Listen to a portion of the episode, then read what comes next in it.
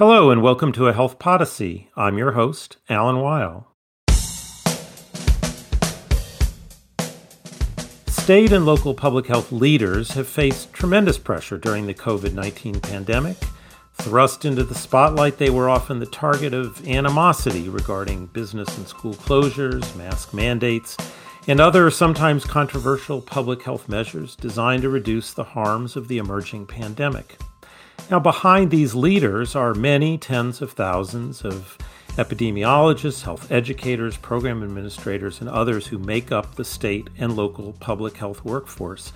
While they're less visible, their work is no less important, and in many instances, the stresses they experience are just as great. What is the health of the public health workforce? That is the topic of today's episode of A Health Podyssey. I'm here with Brian Castrucci, President and CEO of the De Beaumont Foundation. Dr. Castrucci and co authors published a paper in the March 2023 issue of Health Affairs examining the state and local public health workforce between 2017 and 2021, before and during the COVID 19 pandemic. They found that during this period, about half the workforce left their jobs, with higher rates for younger and less experienced workers. These data raise serious concerns about our ability to retain the workforce needed to meet our public health needs into the future. We'll discuss these challenges in today's episode. Dr. Castrucci, welcome to the program. Thank you so much for having me. It's a really important topic. And before we get into sort of the numbers and who's coming, who's going, I just want to make sure for, that our listeners have a good understanding. When we talk about the state and local public health workforce. What what do these folks do? Tell us a little bit about what it means to be a state or local public health worker.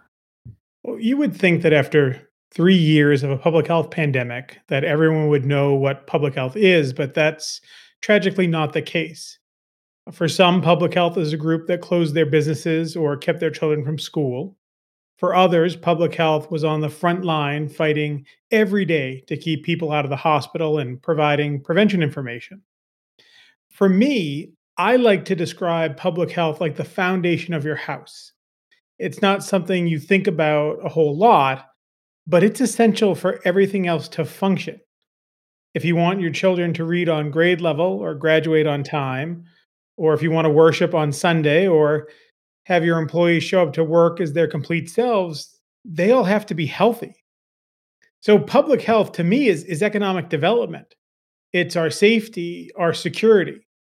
What COVID taught us is that decades of underinvestment in public health has weakened our foundation, which is now being exacerbated by a new breed of conservative politician determined to take a jackhammer to the foundation of our own house. So, before we get into some of the threats to this workforce, and you mentioned the, the critical role they play, I still think it, even if we can get people to understand what public health is or why it's important. Uh, it's hard to visualize what the day in a life of a public health worker is, and I realize that they do lots of different things. But if we're trying to convince people of the importance of this workforce, could we describe, like, okay, what does it mean? How do you protect my foundation of health? Well, I think this is part of our challenge is when you think about how we're acculturated in our in our society, we understand what doctors and nurses are. We've all had that experience of going to the doctor, of being unhealthy, and then having ourselves kind of return to health. But what we don't understand, and we're not even taught, that there's this indelible link between community health and individual health. And so public health is there to ensure that each of us have an opportunity to live our most healthy lives. And that's through policy change, understanding disease dynamics, changing traffic patterns to, to know that there's a there's a stop sign where a lot of people are getting into a car accident so that should be a stop light those changes to our environment to where we live to where we work to where we play making those places supportive of health that's what public health does. Okay, so we need a strong workforce if we're going to go about the business every day. And I like your contrast with the clinicians, doctors and nurses that we we kind of know why we go and we know what we think they're supposed to do when we get there. A lot of what keeps us healthy is invisible on a day-to-day basis and so we don't have sort of a mental map of of what these folks are doing to help us until as you noted they seem like the face of people trying to shut down our schools or business which which is uh, not what they do most days now you focus on the workforce and this is an area i know of great interest and concern to you not just in this paper uh, recruiting and retaining the public health workforce has been a challenge you know, predating the COVID 19 pandemic. So, give us a little of the context, if you would. We can't just sort of look at departures during COVID and say it was bad. If it was bad before then, then uh, clearly the problems are are more systemic. So, what what can you tell me about challenges uh, having a solid and uh, uh retaining a solid workforce in state and local public health? There are many structural reasons why recruitment and retention has lagged in the public health workforce. Salary is the most commonly cited reason, but also limited opportunities for growth and often an inability to move vertically within governmental organizations. Like so many industries, we have a multi generational workforce, and older Americans are staying in jobs longer, and that limits promotional opportunities for earlier career professionals. Uh, generally, I, I don't think the state of state and local governmental human resource departments has made the evolution to think of themselves as talent acquisition or talent recruitment. Often they find themselves beholden to archaic and outdated processes. And the competition has increased.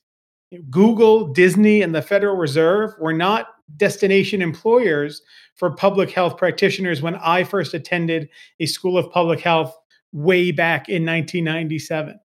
But that's all changed today.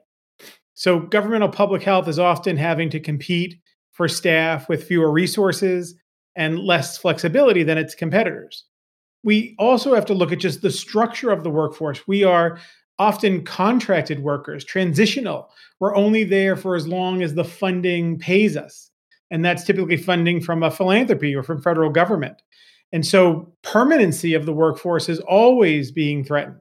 And you saw that through COVID. All of the public health staff who were hired for the pandemic response when the pandemic had had waned, then they were gone.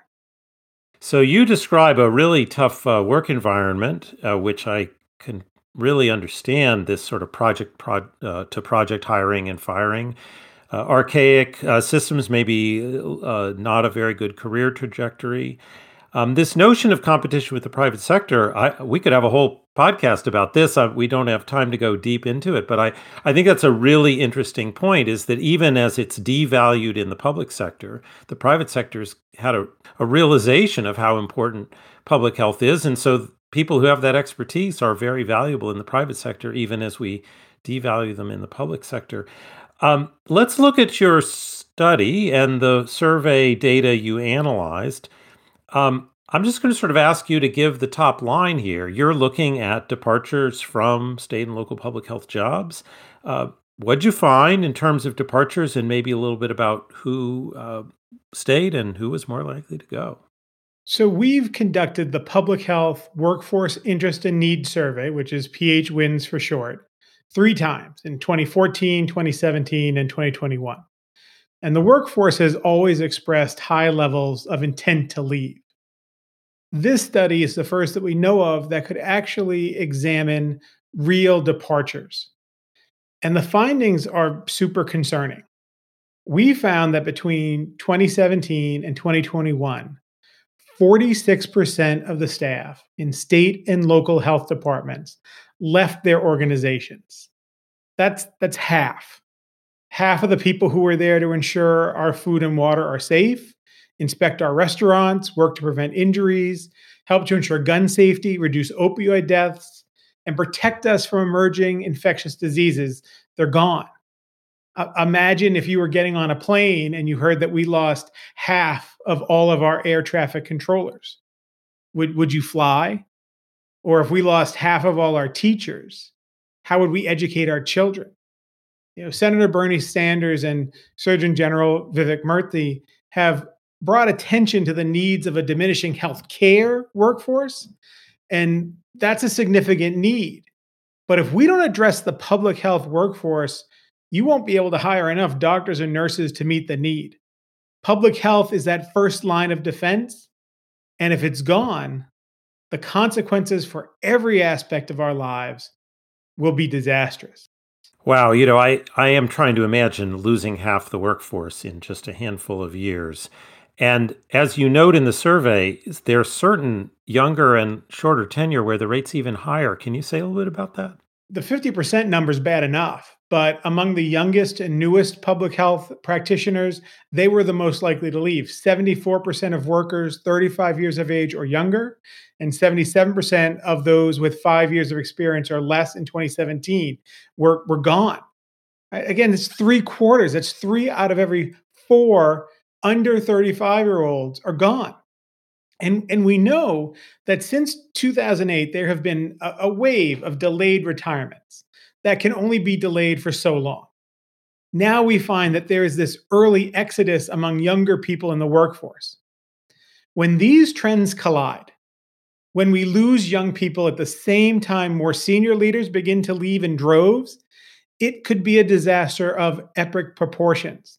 It would be a perfect storm, taking direct aim at our nation's continued safety, security, and prosperity. Those are the stakes we're gambling with. And we need to wake up as a nation and figure out how we fix this problem and not just solely focus on health care, but health workers generally. Okay, well, we have to turn to how do we fix this problem. Given these data, that's got to be where our focus is.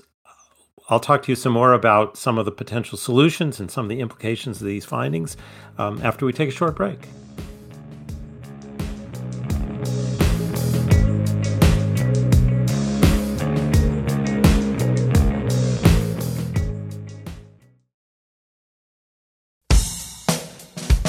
And we're back. I'm speaking with Dr. Brian Castrucci about departures from the state and local public health workforce. Before the break, we got the bombshell results of almost half of the staff leaving and almost three quarters when you look at younger, shorter tenure workers. Uh, before we talk about what to do about this, there is a dimension of the work that may seem a little technical, but I, I found it particularly interesting, and I want to make sure I understand it and that our listeners can understand it. You mentioned that we've in the past known about intention to leave, but now we have data on actual departures. And, you know, when I'm thinking about forecasting and how you plan for what your workforce is going to be, what information do you have? Presumably, knowing that people plan to leave is helpful. Uh, but it's but plans don't always play out. So I wonder if you can tell me a little bit from the work you did about whether people saying they're going to leave turns out to be a very good predictor of whether they will leave or not. Intend to leave throughout the business literature is generally a good indicator of actual turnover.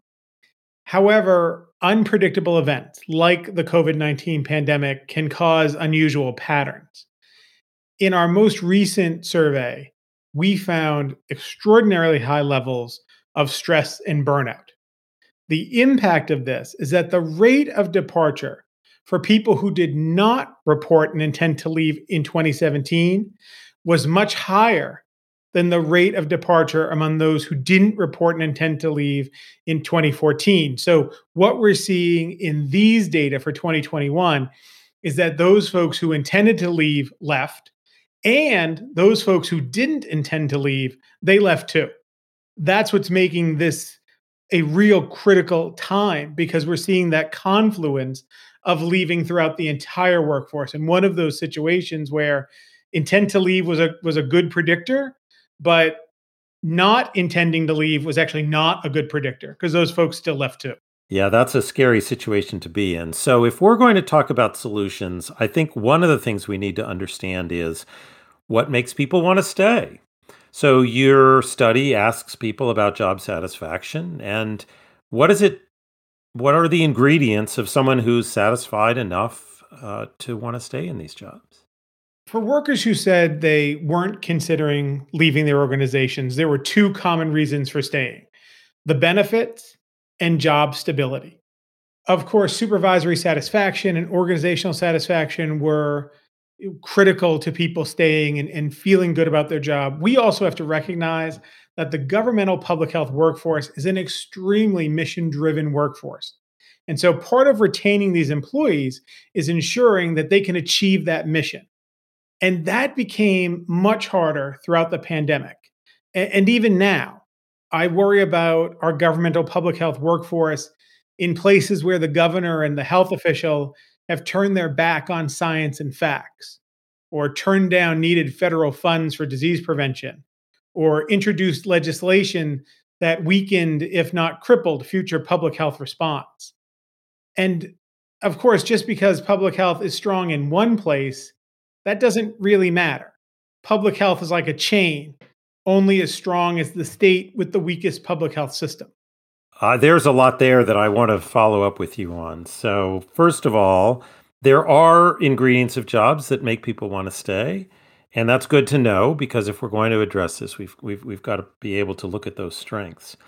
But then you also mentioned sort of the, the political dynamics that if you're mission driven and you don't feel supported, if you don't feel like the mission of your daily work is being supported by your departmental leaders or your political leaders, then even if you have good benefits, even if you have a good job, it's hard to feel motivated to come in every day.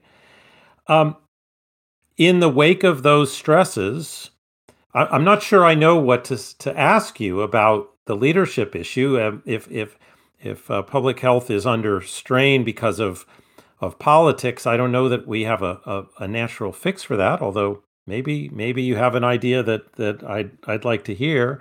Um, but I'm also thinking about um, this issue of sort of the links in the chain. How do we think about assuring not just a sufficient workforce where we are because we have some control over that, but assuring that there's a sufficient workforce everywhere because we're all affected by wherever is the weakest link?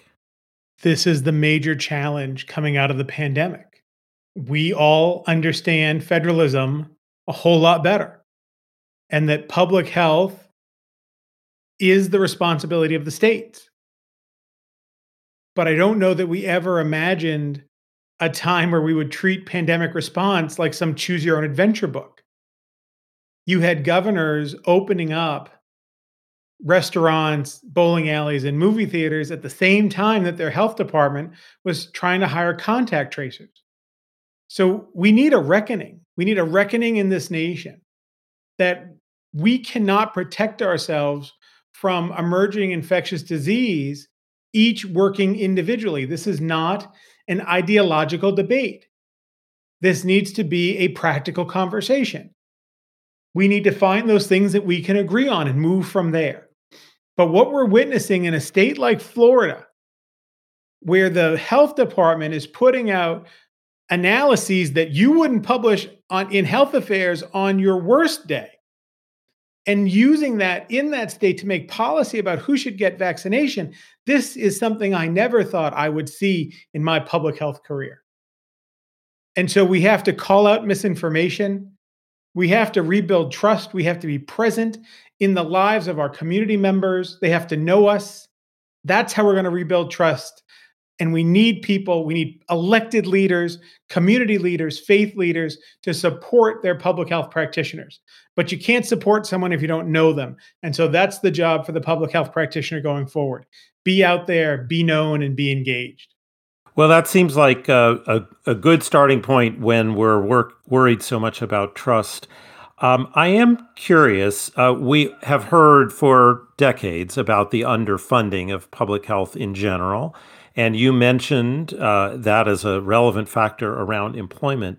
In the paper, you do say that we need new funding to support the public health workforce. I doubt anyone who's looked at this issue would disagree. But you also say, and here's just a short quote funding alone will not adequately address the current workforce challenges. Now, I suppose we've discussed that some, but I'd like to give you the opportunity to say a little bit more about that topic. Yeah, I think the Beatles taught us that money can't buy you love, and it certainly can't rebuild our nation's public health system. The 3.2 billion invested by the CDC is a great start, but it needs to be sustainable. Also, these funds are going to be filtered through governors' offices. Governors who, like I said, opened bars and restaurants during COVID while their public health departments were trying to hire contact tracers. Governors who opposed basic public health prevention efforts, who fought mask mandates, who openly railed against the vaccine. So we have to confront this misinformation and politicization, or it's going to erode not only our health, but also our economy and our military preparedness. Now, for those who are actually interested in building a strong and vibrant public health infrastructure, in addition to the funding, we need to seriously reform and streamline our governmental hiring systems. We absolutely have to reduce the burden of student debt by extending loan forgiveness and service scholarships for public health practitioners and make it easy and accessible. We need to offer supervisory training tailored for government practice. We are far too often hiring people for technical expertise in our leadership roles rather than their ability to work with and lead people. So we need to train those skills into our supervisory workforce. We have to create recruitment pathways for people with bachelor's degrees, create mentorship programs to prepare early career professionals for eventual leadership roles. We have to actually improve the systems that monitor and track our workforce trends so that we can anticipate and address challenges. And lastly, we have to find ways to pay for public health services and infrastructure at the state and local levels and not simply rely on federal funding. That's the recipe to rebuild public health in this nation. It's now a question of will we have the political will to do these things? Or will the politicization that is infiltrating public health derail our ability to rebuild and essentially threaten the future of our country? Well, I sure am glad I asked that last question because listening to the first 10 minutes of our conversation, it was pretty easy to get depressed. And there's a lot to worry about. But it's quite clear from your answer to the last question that there are some great ideas and great models out there for how to address these barriers. There's a lot of work to be done. There's the need for political will and commitment, all of those things. But it's not that we don't know what we need to do. In some instances, we really don't know how to get from here to there. It sounds to me like you have, and the evidence uh, shows that there there is a way from here that uh, gets us to a stronger public health uh, infrastructure and a stronger public health platform and a stronger public health workforce. Um, so, Dr. Castrucci, I appreciate the work you've done in this area. I know it goes far beyond this paper, um, and your commitment to making sure we have a healthy community and uh, states and country and world to live in. Uh, thank you for being my guest today on Health Podyssey.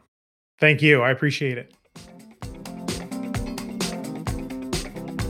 Thanks for listening. If you enjoyed today's episode, I hope you'll tell a friend about a health